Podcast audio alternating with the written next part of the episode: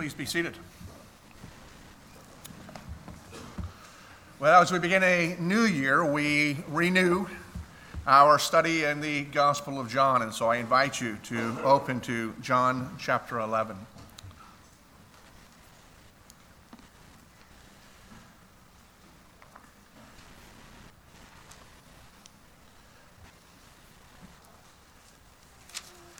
This is a packed passage, and so we'll begin our reading in verse 1 and we'll read until we stop reading. Um, but we won't cover the entire chapter uh, today.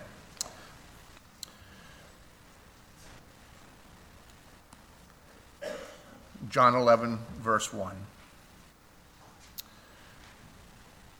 Now, a certain man was ill Lazarus of Bethany, the, the village of Mary and her sister Martha. It was Mary who anointed the Lord with ointment and wiped his feet with her hair, whose brother Lazarus was ill. And just as a side note, the interesting thing about this is that doesn't take place until the next chapter. So John is uh, uh believing that the people he's writing to have some understanding and probably awareness of them, but he's, he's foreshadowing there. Picking up again in verse 3. So the sisters sent to Jesus, saying, Lord, he whom you love is ill. But when Jesus heard it, he said, This illness does not lead to death. It is for the glory of God, so that the Son of God may be glorified through it. Now, Jesus loved Martha and her sister uh, and her sister and Lazarus. So when he heard that Lazarus was ill, he stayed 2 days longer in the place where he was. Then after this, he said to his disciples, Let us go to Judea again. The disciples said to him, Rabbi, the Jews were just now seeking to stone you. And are you going there again? Jesus answered, Are there not 12 hours in the day? If anyone walks in the day, he does not stumble because he sees the light of this world. But if anyone walks in the night, he stumbles because the light is not in him. After saying these things, he said to them, Our friend Lazarus has fallen asleep, but I go to awaken him. The disciples said to him, Lord, if he has fallen asleep, he'll recover. Now, Jesus had spoken of his death, but they thought that he meant taking rest in sleep. Then Jesus told them plainly, Lazarus has died. And for your sake, I'm glad that I was not there, so that you may believe. But let us go to him. So Thomas, called the twin, said to his fellow disciples, Let us also go, that we may die with him. Now, when Jesus came, he found that Lazarus had already been in the tomb four days. Bethany was near Jerusalem, about two miles off, and many of the Jews had come to Martha and Mary to console them concerning their brother. So when Martha heard that Jesus was coming, she went and met him, but Mary remained seated in the house. Martha said to Jesus, Lord, if you had been here, my brother would not have died. But even now I know that whatever you ask from God, God will give you.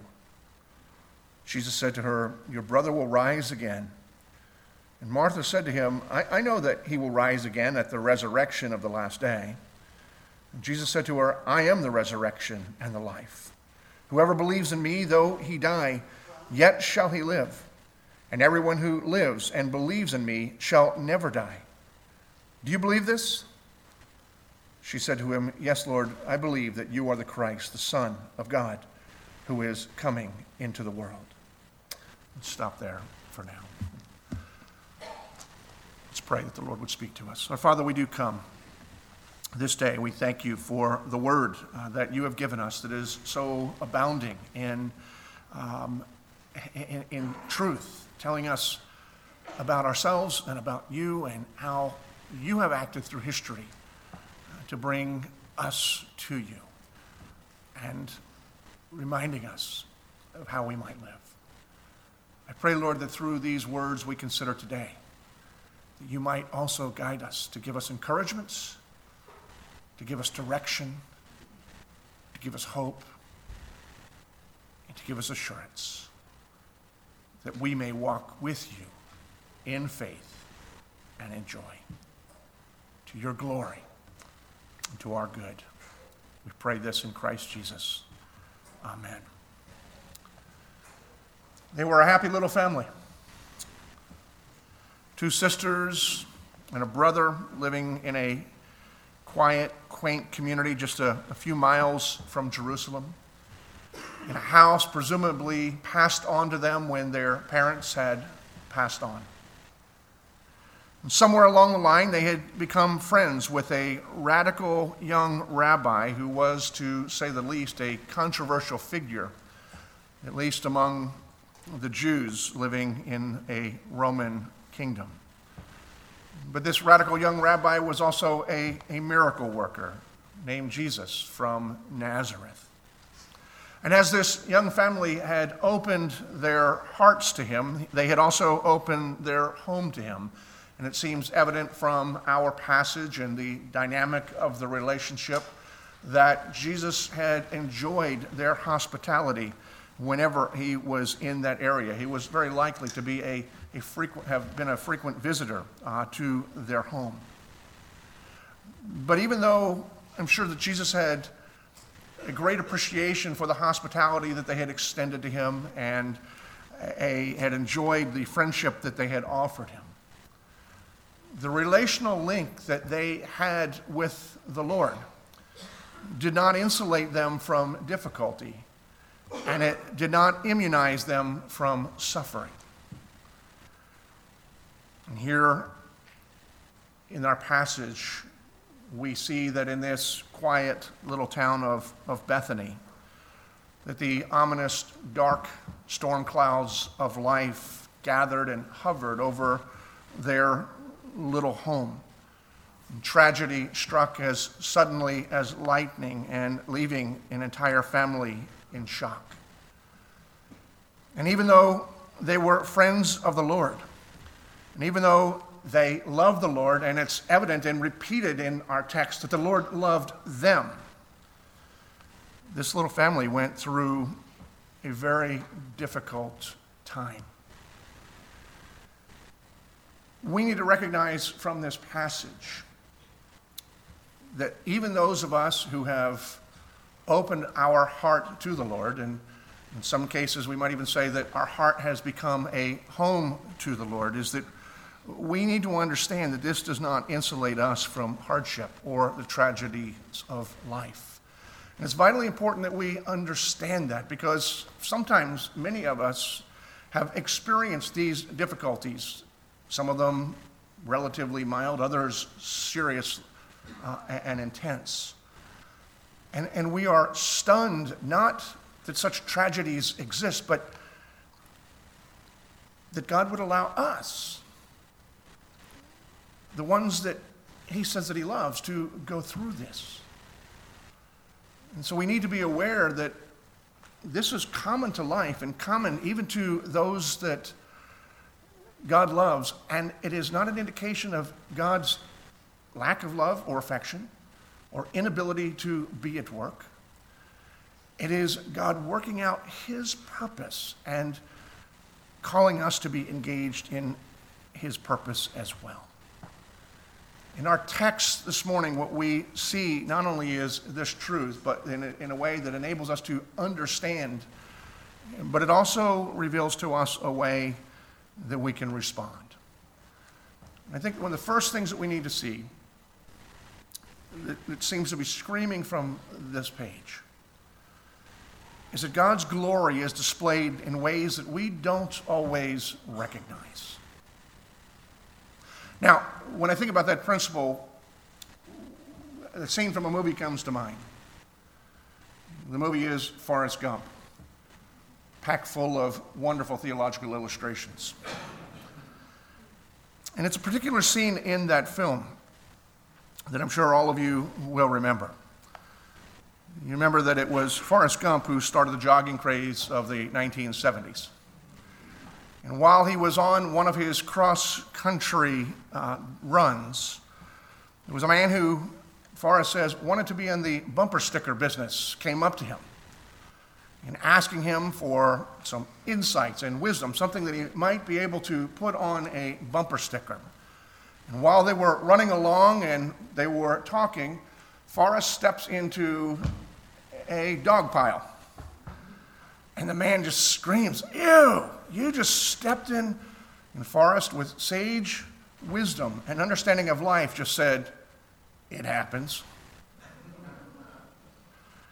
And it's, an, it's, it's, a wonderful metaphor, both for, it's a wonderful metaphor for life and it's a great motto for life. It's a metaphor for life because the fact is it does happen. And because that is the reality of life, that sometimes we step in it, it's important that we also are able to explain it and recognize it happens.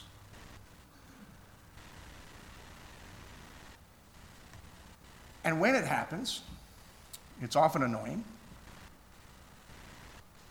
But when it happens and it seems purposeless and senseless, it's more than annoying, it's incredibly frustrating. We have a case in point in our text. Lazarus was a good man.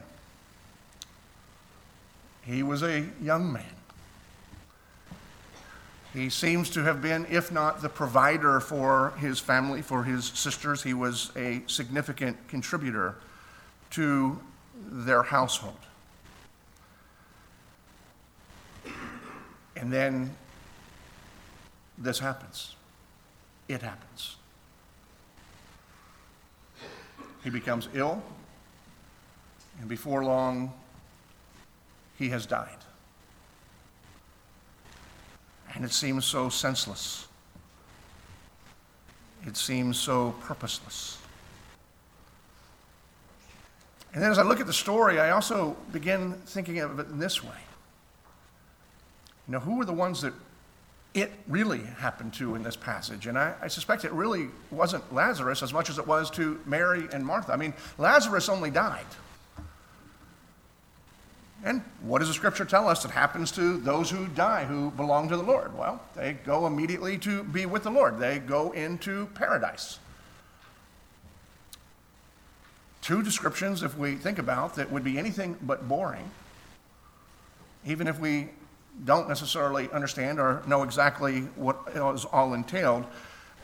You know, far more difficult were those who were left behind who had to watch him in his illness, watch him wither away, wonder what was going to become of them, how they were going to make ends, not to mention just the, the pain of losing somebody that they loved. They were dying, in a sense, a death that they would continue to have to live with, whereas Lazarus was just merely dying. But no matter how we look at it, either way, we look at it and it just seems to be so senseless. Why does this happen? Why does God allow it to happen?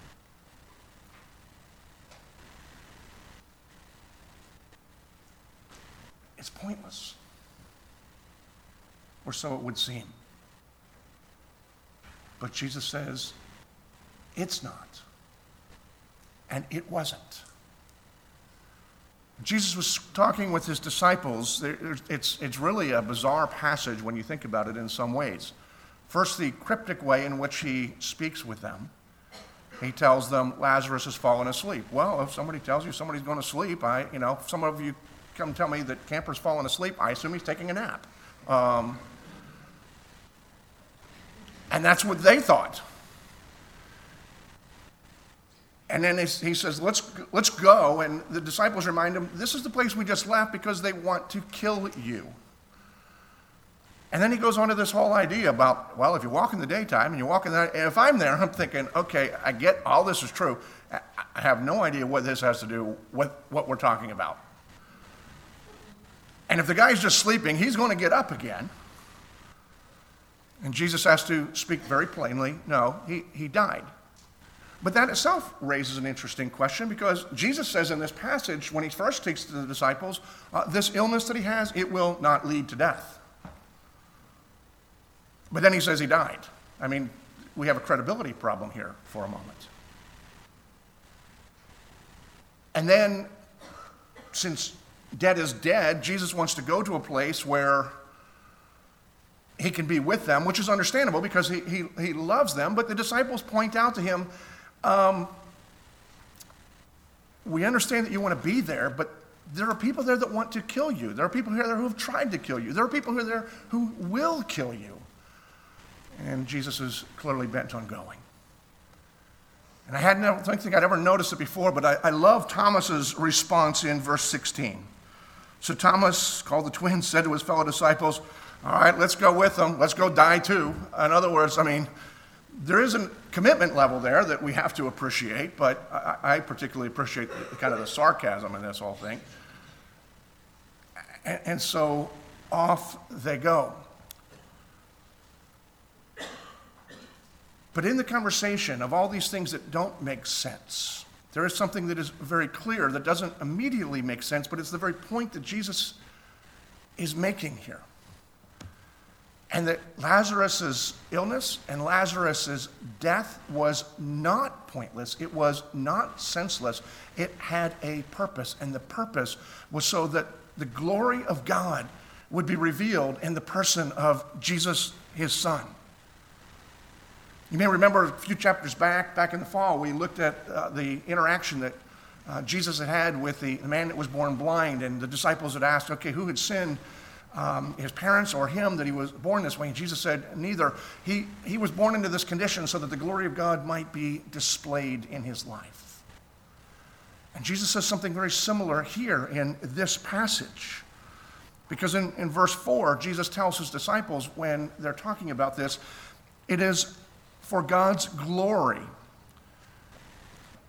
that God's Son may be glorified through it. That's the purpose of Lazarus' sickness and, and Lazarus' death. And then a little bit further later, we see in verses 14 and 15, Jesus told them plainly, Lazarus has died, and for your sake, I'm glad he wasn't there, so that you may believe. God is doing something. He is demonstrating his glory in the situation here in a way that is unexpected and frankly would be unwelcomed, not only by those here, but by anybody. But we need to notice that God's glory, nevertheless, was intended from the very beginning in a circumstance that we would not design, we would not appreciate. And this is not an insulated situation. God is at work and does that all the time. History is full of stories in the, that are exactly like that. That God is fulfilling his purpose and demonstrating his glory in ways that we would not expect, that we don't recognize that, that when it happens until we're able to look back.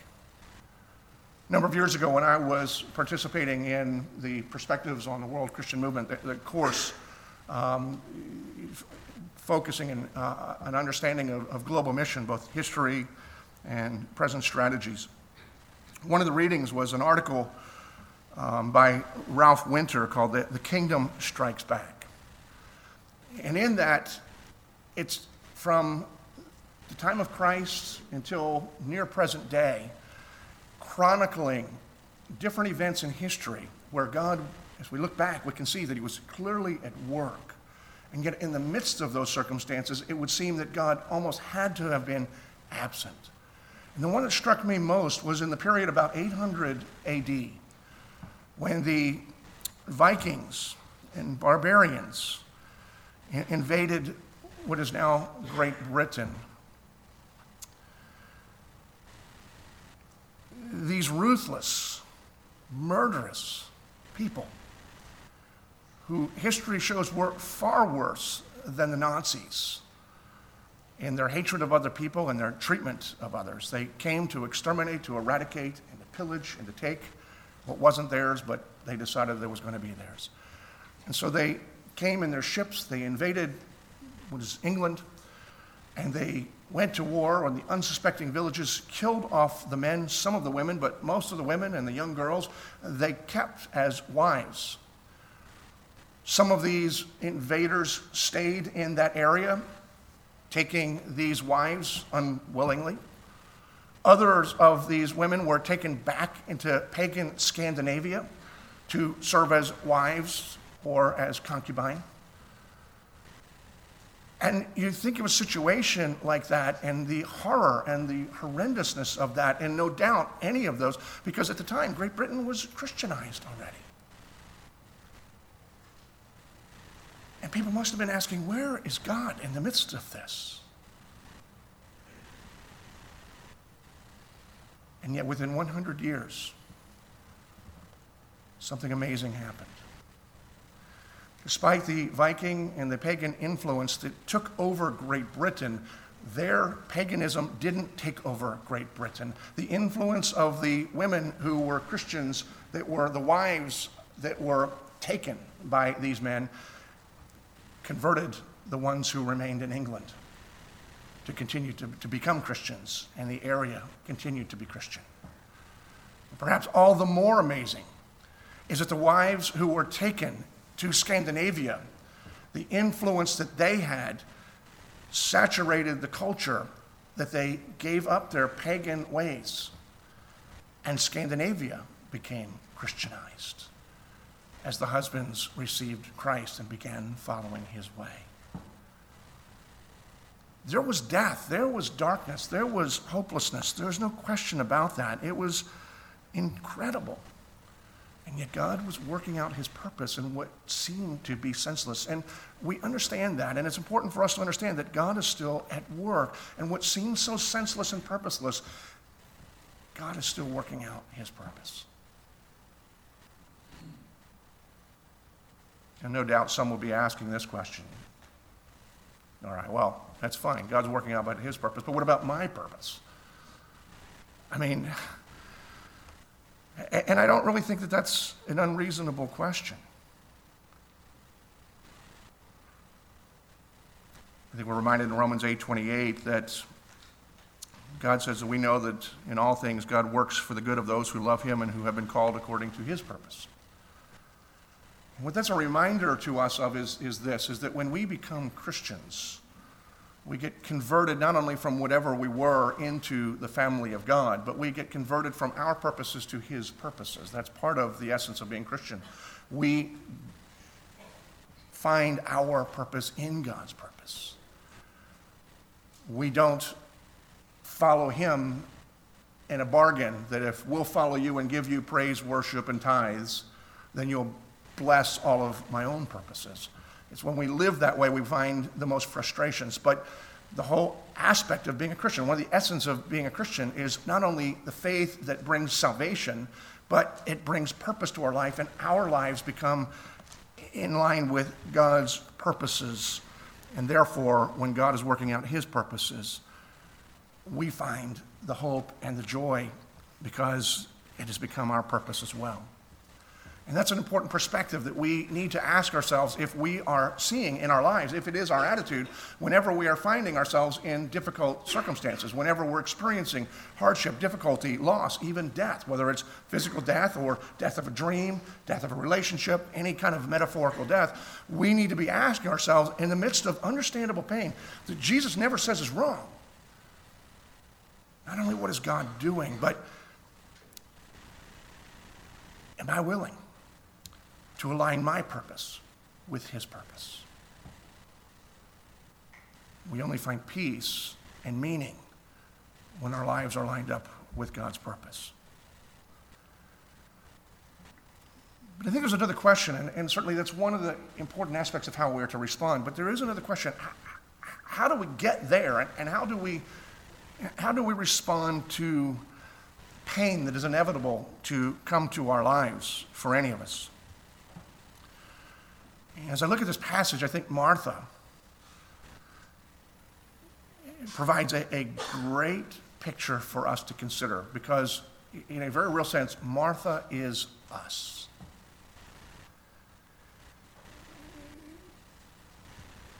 You know, Martha, I think really gets shortchanged a lot of times for those of us that study the Bible. Maybe not as much as Peter. You know, everybody's going to be shocked to find out that he's not some dumb, goofy jock oaf, you know, when we get to meet him in heaven.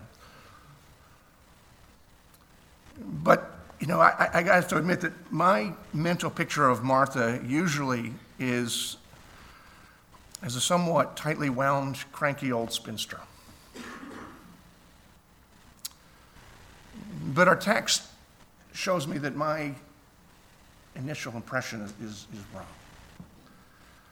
One of the things that we see in verse 5 that I, I find interesting is,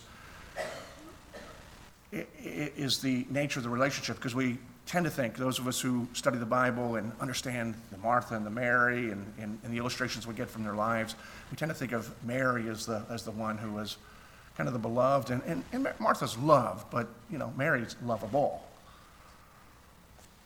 But verse 5 of our text says this Jesus loved Mary, uh, loved Martha and her sister and Lazarus. So Martha comes first in, in, this text. Martha was the, the first object of affection. She in no way takes a back seat to her sister here. And then in, in verse 20, we see something else that is interesting because it's Martha who at one time is the one who's doing all the duty work. She's the one that, you know, reliable, trustworthy, always has the nose to the grindstone. But it's Martha who runs to Jesus when she hears that he's coming. And Mary stays at home, you know, still dealing with her own emotion.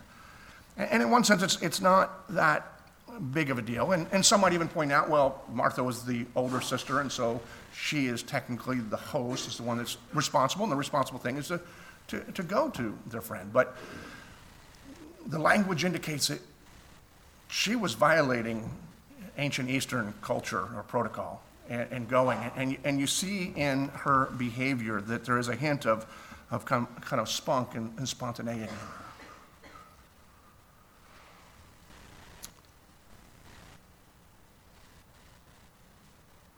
But what we see that's important for us as we identify with her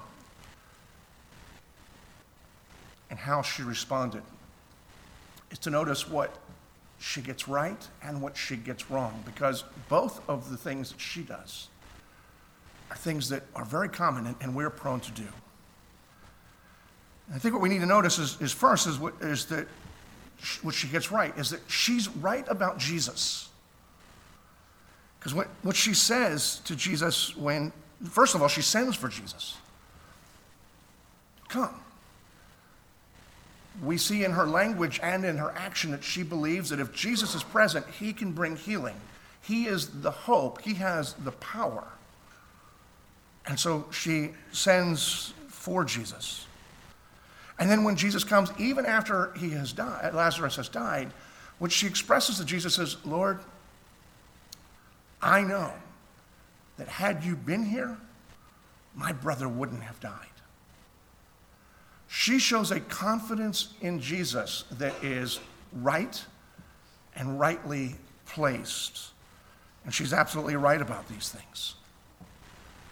But we also need to see something else. There's an evidence that what I would call somewhat of a, a superficial spirituality. It's not that she was shallow, but I think she exhibits what is a, a superficial spirituality that is common in, in almost every one of us at, at certain circumstances. Because what we don't see Martha doing is wrestling with the apparent contradictions between what she says she believes about Jesus and what she is now experiencing. It's not just mere politeness that she's saying, you know, had you been here, you know, well, why is she not upset? Doesn't Jesus care?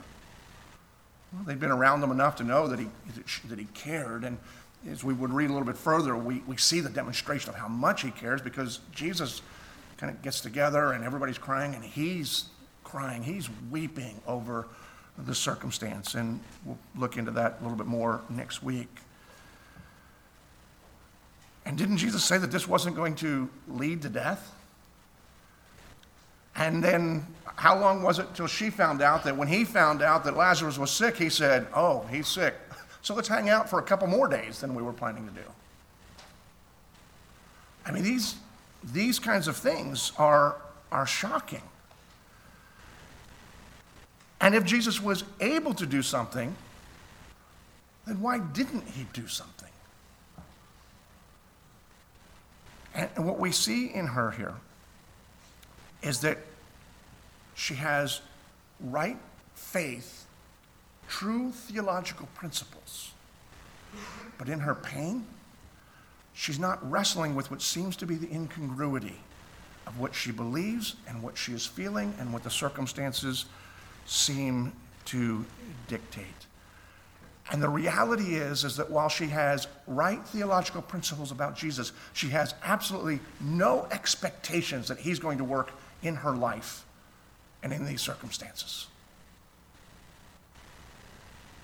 And I believe that's the way many of us are at times as well.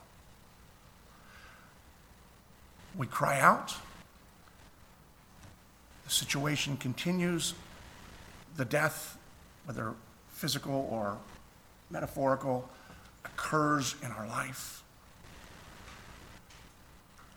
We remind ourselves of the truths of who God is, and we move on and we don't deal with how we're really feeling. We don't deal with what seems to be the apparent incongruity. We just are polite and we continue on. But I believe God has given us this passage because He wants more for us. He wants us to understand. We need to make no mistake here. Martha is, is absolutely is a passionate and sincere believer. But her faith is not fleshed out. And God has much more for us, as he had much more for her.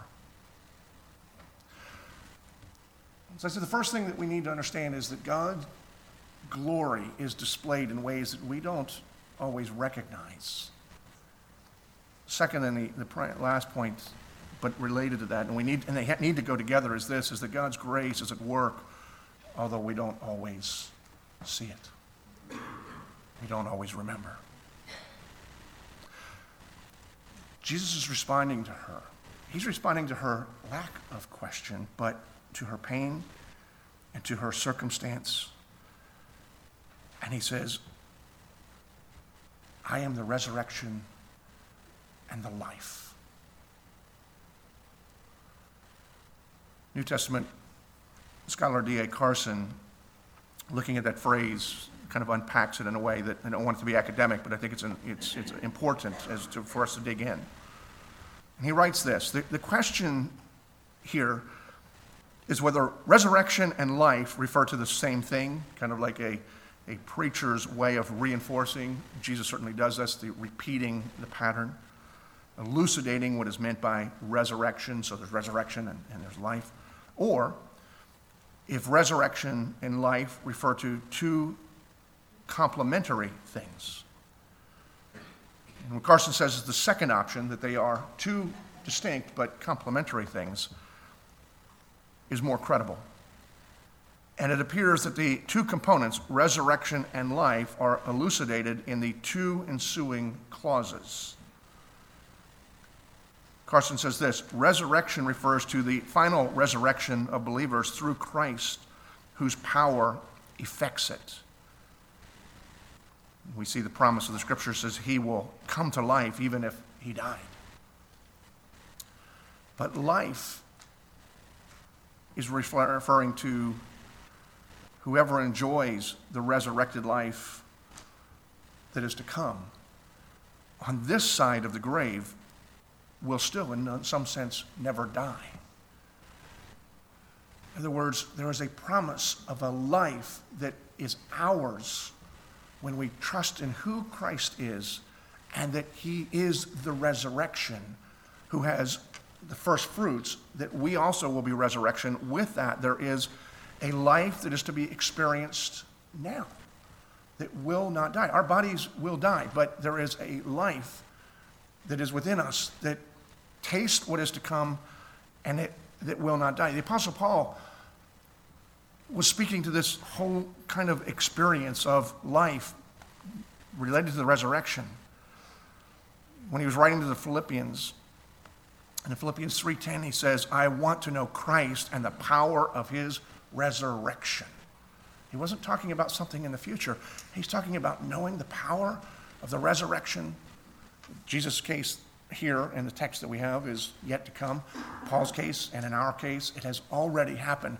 But we, by faith, are also promised a resurrection, and that resurrection promises a life here and now.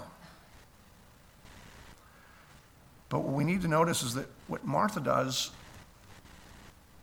that keeps her from experiencing the benefit of that life is what many of us do as well as good, religious, Christian people.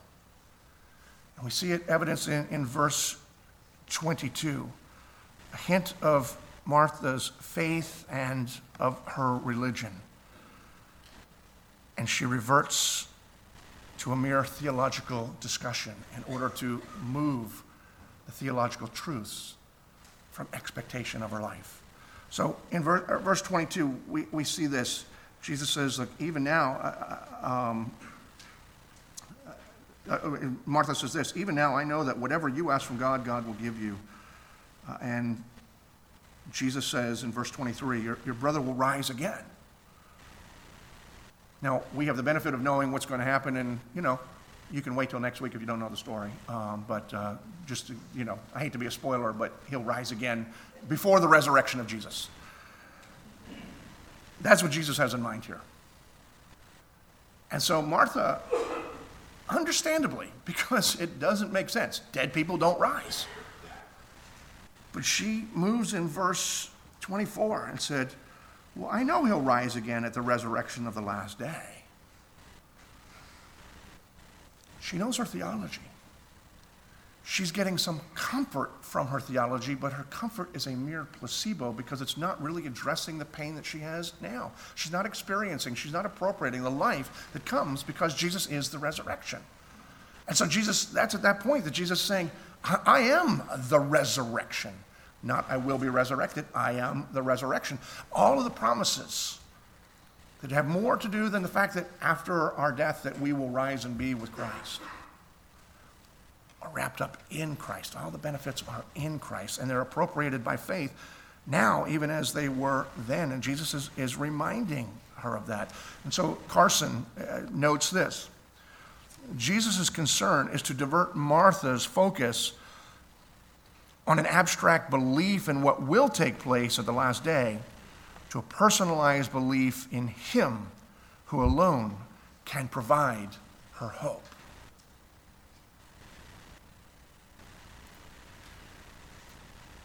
I would say it this way very simply knowledge of doctrine is no substitute for faith. But it is a supplement to faith. In other words, our faith is based on truth, it's based on reality. But just knowing those truths is not the essence and not all there is of the faith. And, and, and we need to look at this for this reason because we seem to swing in two different directions and rarely hit the target. Because we seem to either be enamored by doctrine or we reject it. And neither is correct. Doctrine alone is not sufficient without appropriating the promises of it and having that impact our lives through faith. Not mere intellectual assent, but resting and trusting in these things.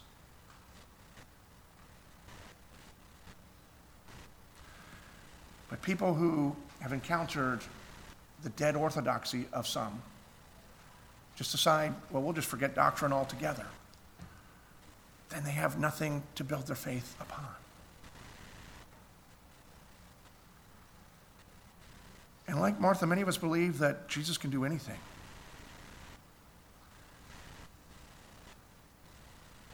We just doubt that he'll do what he says in our lives. Now. Maybe someday. And this whole interaction before Jesus acts is recorded for us to see ourselves And to ask ourselves the same question that Jesus asks Martha when he says, I am the resurrection and the life. Do you believe that?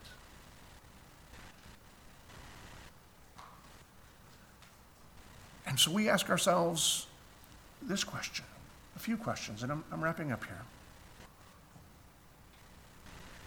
Do you wrestle with God when your faith and life don't seem to quite match up?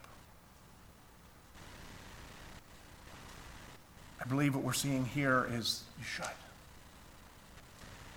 Ask questions. God is not afraid of your difficult questions. And You will not have answers, and therefore you will not have faith if you don't ask the questions about the trials, the difficulties, the deaths physical, relational, employment, you name it the deaths that we experience in our lives. Wrestle with these and allow the truths of your faith to be applied. And do you know the gospel is not just a theological, but it's an experiential truth.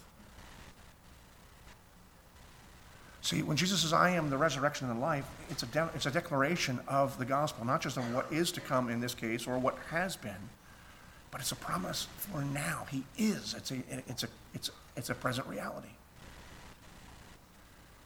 I won't develop it much, but it's a common thing that we need to recognize.